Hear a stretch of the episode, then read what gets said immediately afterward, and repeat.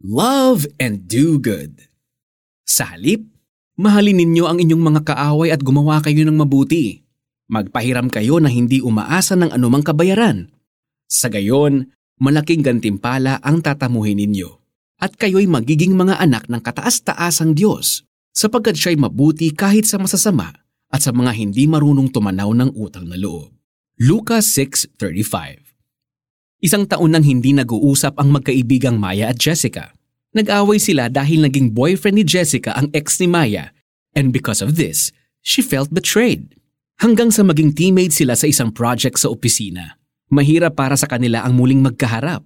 Pero isinantabi ni Maya ang kanilang misunderstanding. When Maya finished her tasks, tinulungan niya si Jessica na matapos ang parte niya. Little did they know that their boss was watching their every move.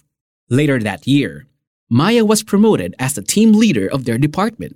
Ang naranasan ni Maya na betrayal from a friend ay isa lamang sa mga mitsan ng galit ng tao.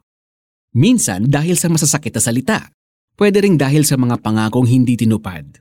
Napakarami pang dahilan na pinagmumula ng galit natin sa kapwa. But the Lord tells us to love our enemies.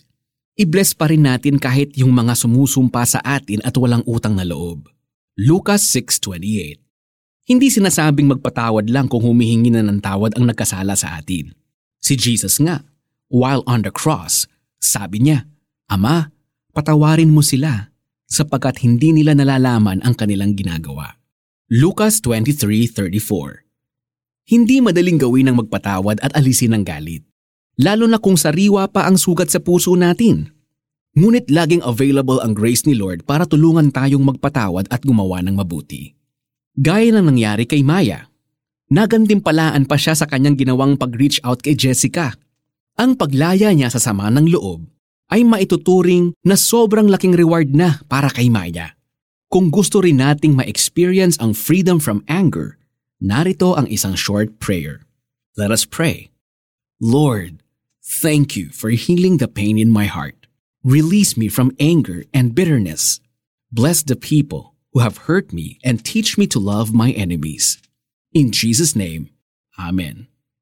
Para sa ating application, pray for the person na kinasasamaan mo ng loob. Receive the grace of God to forgive. Buong pananampalataya mong i-declare na pinapatawad mo na ang taong ito. Then, reach out to this person. Whenever possible, gawan mo siya ng mabuti. By doing so, you become more like our gracious God.